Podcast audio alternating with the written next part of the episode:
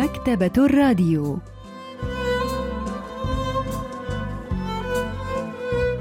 أهلا وسهلا بكم في حلقة جديدة من البرنامج الأسبوعي مكتبة الراديو الذي نستعرض من خلاله كتابا جديدا كل أسبوع. واليوم سوف نستعرض قصة الخادمة المرحة ماريسا للكاتب تشون ميونغ وان. لحظات ونوافيكم بالتفاصيل.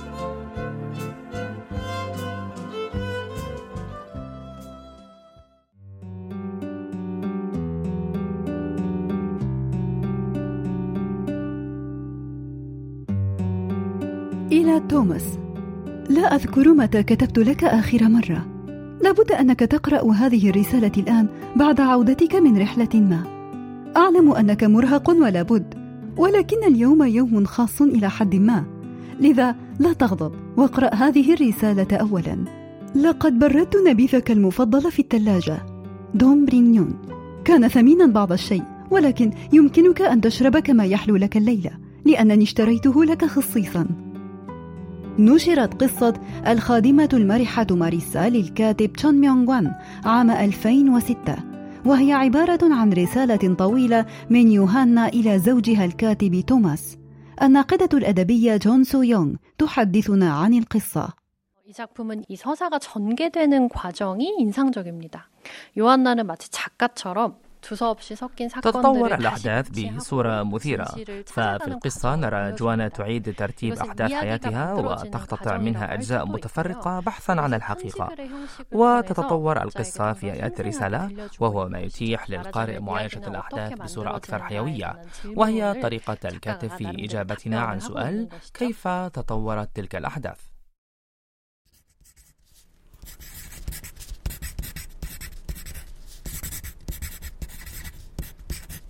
حبيبي توماس. لقد استغرقت كتابة هذه الرسالة الكثير من الوقت. أنت كاتب ولذا فأنت تعلم أكثر من أي شخص ضعف مهاراتي اللغوية فأنت دائما ما تشير إلى أخطاء نحوية حتى ونحن نتبادل الحديث. لطالما شعرت بأنني إنسان لا قيمة له كلما فعلت ذلك. لذا يمكنك أن تتصور مشاعري وأنا أكتب هذه الرسالة إليك. واصلت يوهانا الكتابة إلى أن وصلت إلى جزء تقص فيه كيف ذهبت إلى قاعة عرض سينمائية كي تبكي في اليوم السابق وتذكر فيه الخادمة ماريسا. إنها تتحول إلى شعلة من النشاط بمجرد أن تبدأ التنظيف حتى يخيل إلى المرء أنه هناك ثلاثة أو أربع ماريسا يعملن في المنزل. ورغم أنها فقيرة تنبث الأنغام الجميلة من بين شفتيها دائما. إن طاقتها المبهجة هبة ثمينة من الله. ثم أضافت يوهانا أن الرسالة بدأت بمكالمة من برونو، وهو أحد أصدقاء توماس. عندما أخبرته إن زوجها ذهب إلى سان تروبيز ليعمل في كتابة قصة ما، ضحك وقال إنها أخبار مذهلة تستحق أن تعلن في نشرة الأخبار، لأن توماس لم يسافر إلى الخارج قط من أجل كتابة قصة. بعدما انتهت المكالمة تذكرت يوهانا أنها وجدت كتيبا عن معرض فني في المكتب. كان الكتيب يضم لوحة لميناء في سان تروبيز أدركت عندها فقط أنك ذهبت إلى المتحف وحدك. لا أستطيع أن أقول إنني أعجز عن تخمين السبب. لا شك أنه بسبب ذلك الحفل الذي ذهبنا إليه منذ فترة. كانت يوهانا تتحدث عن احتفال النشر الخاص بكوانتا. في الأحوال العادية كنت سأبقى صامتة أثناء الحفل ولكنني رحت أثرثر في حماس وكأنني ضيفة الشرف في الحفل وقد أثار ما قلته اهتمام الناس في ذلك اليوم. في ذلك اليوم تحدثت عن الحيوات السابقة. لا تغضب يا توماس دائما ما تغضب عندما أتحدث عن الحيوات السابقة وهو موقف لا يليق بكاتب. في ذلك اليوم تشاجر توماس ويوهانا شجارا كبيرا. هل أنت غاضب لأنني أثرت اهتمام الناس؟ ومن ذا الذي يشعر بالسرور إذا جذب جهل زوجته انتباه الناس؟ توماس، هل تعني أنني غبية؟ بكل صراحة، نعم. أرجوك توقفي عن الحديث عن الأشياء الغبية مثل علم النجوم والحيوات السابقة أمام الناس. 작중 토마스를 통해서 경직된 작가의 모습을 좀 풍자도 하고 있는데요. 토마스는 작가죠. يسخر الكاتب تشون ميونغ كوان من نموذج الكاتب المتحجر الرأي من خلال شخصية توماس. فرغم أن توماس كاتب لم يسبق له أن أجرى بحثا من أجل تكوين شخصيات قصصه كان يشدد فقط على التفكير المنطقي والقواعد النحوية وهي مشكلة كبيرة بالنسبة لأي كاتب. فالحياة الإنسانية لا يمكن لها أن تخضع تماما للمنطق. وهناك أشياء غير منطقية تغلب المنطق أحيانا مثل الحيوات السابقة والحاسة السادسة والأحلام والحدس الطبيعي. والكاتب الجيد يجب أن يدرس هذه الأشياء وأن يكتب عنها. بعدما تذكرت يوهنا أحداث الحفل المذكور ومسألة الحيوات السابقة والمعرض الفني وسان تروبيز وضحكت برونو توصلت إلى نتيجة محددة.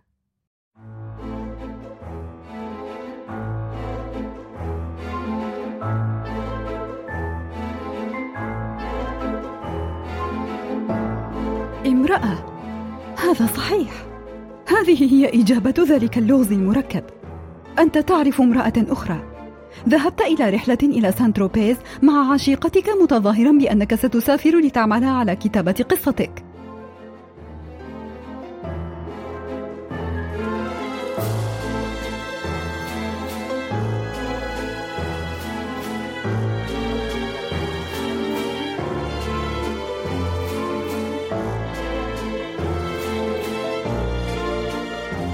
شعرت يوهانا بالخيانة واليأس وبدأت تبحث عن أصل تلك المرأة الأخرى. كتبت قائمة تضم كل النساء التي عرفهن توماس وحذفت منها الأسماء التي قدرت أنه من المستبعد أن يربط صاحباتها أي علاقة به.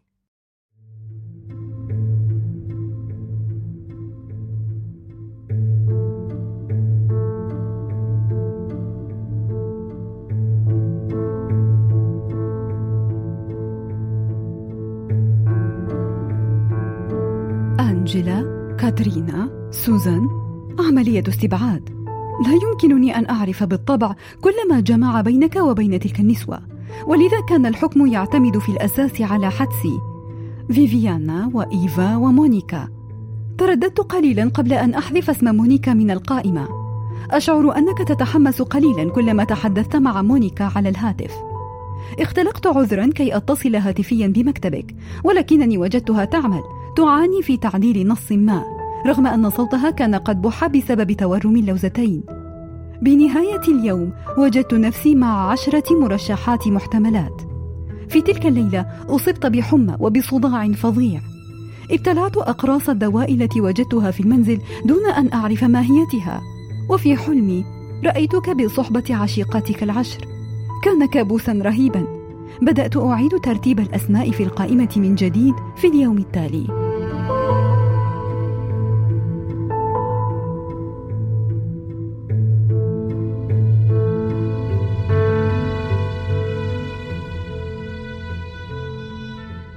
كنت كلما اقتربت من الحقيقة المختبئة خلف النيران المشتعلة ازداد حماسي. لربما اتهمني الناس بالجنون إن علموا أن ما أثار حماسي بشدة هكذا هو محاولة اكتشاف هوية عشيقة زوجي ولكنها الحقيقة على أي حال. بعد فترة بقى أمامي اسم واحد على القائمة. وقد أصابتني صدمة شديدة حتى ظننت أن قلبي سيتوقف. هل تعلم اسم من بقي على القائمة يا توماس؟ إنها نادية.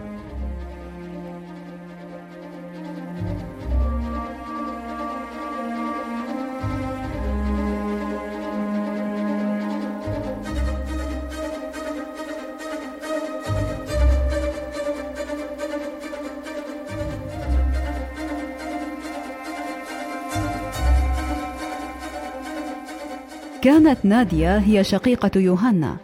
اتصلت يوهانا هاتفيا بكل الفنادق في سان تروبيز واكتشفت الفندق الذي يقيم فيه توماس ثم اتصلت بالفندق من جديد لتتحقق من صحة شكوكها.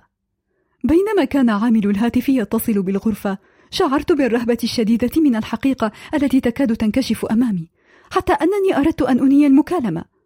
ظللت أدعو أن تكون شكوكي خاطئة. ثم سمعت الصوت على الطرف الآخر من الهاتف. كان صوت نادية. سقطت سماعة الهاتف من يد يوهانا فور ما سمعت صوت نادية ثم انطلقت إلى قاعة السينما كي تبكي.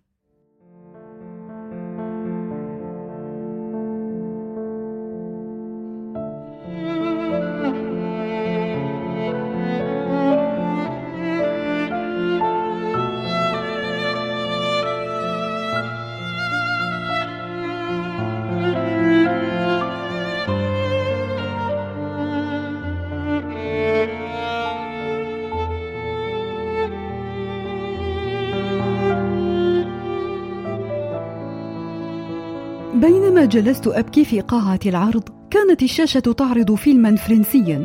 أدركت لحظتها من يجب أن يدفع ثمن ذلك. يجب أن أعترف بأن حياتي السابقة هي السبب. أم الإمبراطور الشهير نيرو الفاتنة اللعوب التي سيطرت على حياة ابنها وسممت زوجها. هذا صحيح. لا أريد أن أصدق هذا ولكنها الحقيقة الحزينة. كنت أنا أغريبينيا فاتنة روما في حياتي السابقة. لقد قتلت عدة رجال وارتكبت جرائم كثيرة. لذلك فأنا من يجب أن يدفع الثمن وليس أنت ونادية.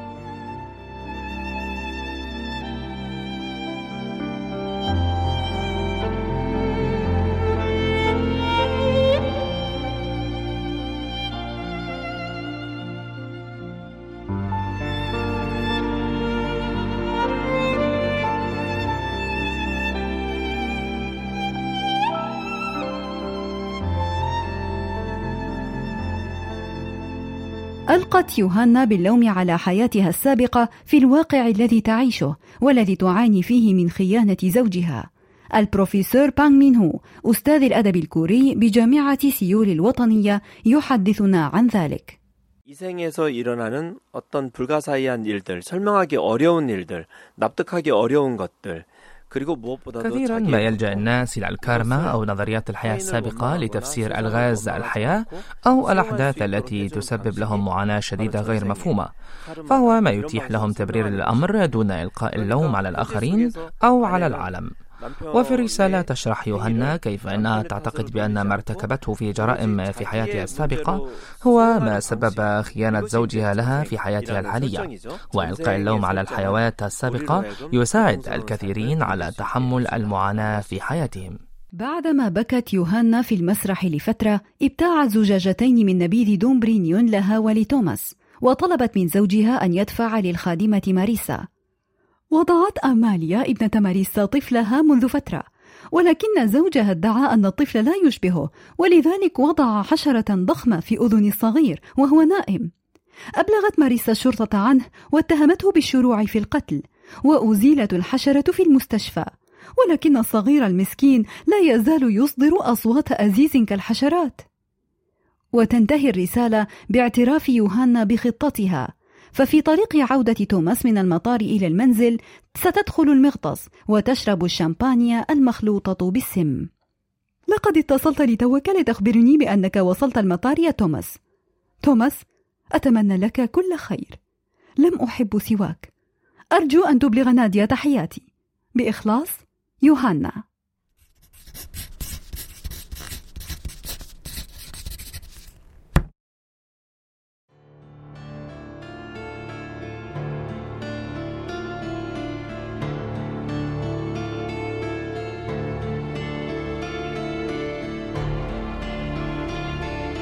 عندما انتهى توماس من قراءة رسالة يوهانا كانت زجاجة شامبانيا خاصته قد فرغت عن آخرها. قال لنفسه هل يجب أن أتصل بالشرطة؟ لا يجب أن أتأكد من موت يوهانا. ولكنني لا أريد أن أرى جثتها. منظر الجثة سيعذبني طوال حياتي. سيكون الأمر أبشع لو كانت قد تقيأت دما ترى أي نوع من السموم هو الأكوينتين؟ تزاحمت الأفكار في رأس توماس.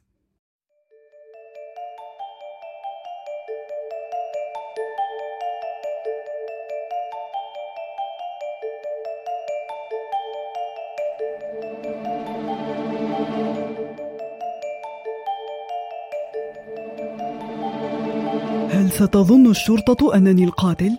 لدي دوافع كثيرة لكن كيف علمت يوهانا أنني أخونها؟ هل استخدمت جداول النجوم؟ ما هي آلية الاستبعاد التي استخدمتها؟ ومن هي أغريبينيا هذه؟ ما الذي كانت تفكر فيه؟ ربما أرادت أن تورطني في شبهة قتلها إنه أمر ليس بالغريب على امرأة غريبة مثل يوهانا ستصدم نادية عندما تعرف لا ربما تظن أن الأمور أفضل هكذا قالت إن شقيقتها كانت غبية أكثر من اللازم. قالت إنها تتمنى موت يوهانا. أظن أن قلبي يدق بسرعة بالغة. ليس الأمر غريبا لأنني شربت زجاجة كاملة من الخمر وحدي ومررت بتجربة شنيعة. يجب أن أتماسك في وقت عصيب كهذا. قد يتهمونني بقتلها. من الأفضل أن أتصل بماريسا. ستستطيع الاعتناء بالأمر.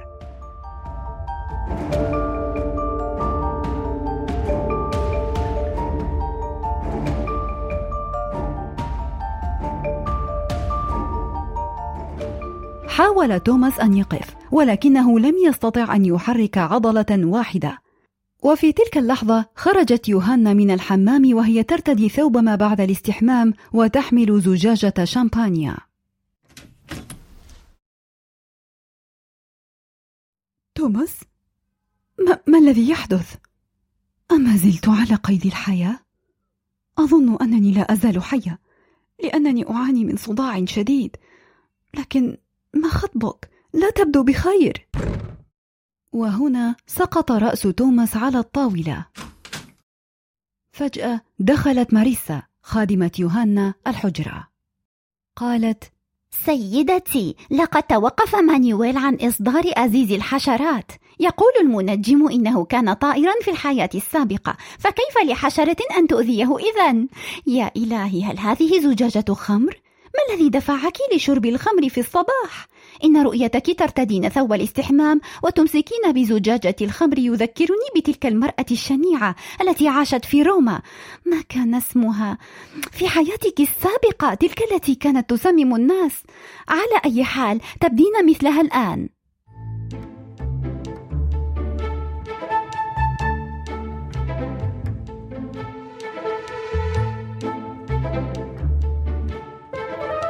ولماذا تركت زجاجة نبيذ مفتوحة؟ لقد أقفلتها ثانية وأبدلتها مع الزجاجة الموجودة في الثلاجة.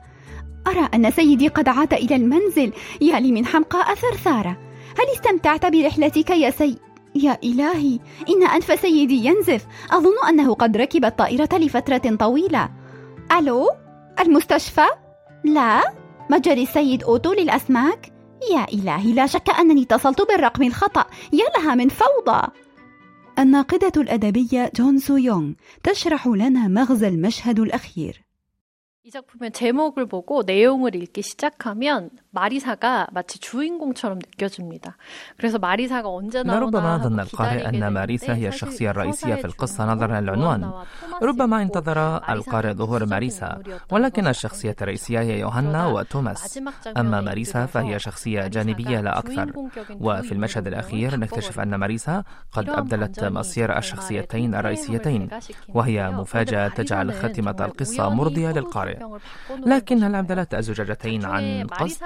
فنحن لا نعرف الكثير عن ماريسا. ولكن يوهنا تقول إنها اتهمت زوج ابنتها بالشروع في القتل وأبلغت عنه الشرطة. فخلف وجهها الباسم المبتهج إمرأة جادة؟ لا تقف مكتوفة اليدين حين ترى الظلم بعينها. وربما كانت الخادمة ماريسا هي من تسبب عمدا في تسميم الزوج الخائن. وإن كنا لا نستطيع التأكد من ذلك.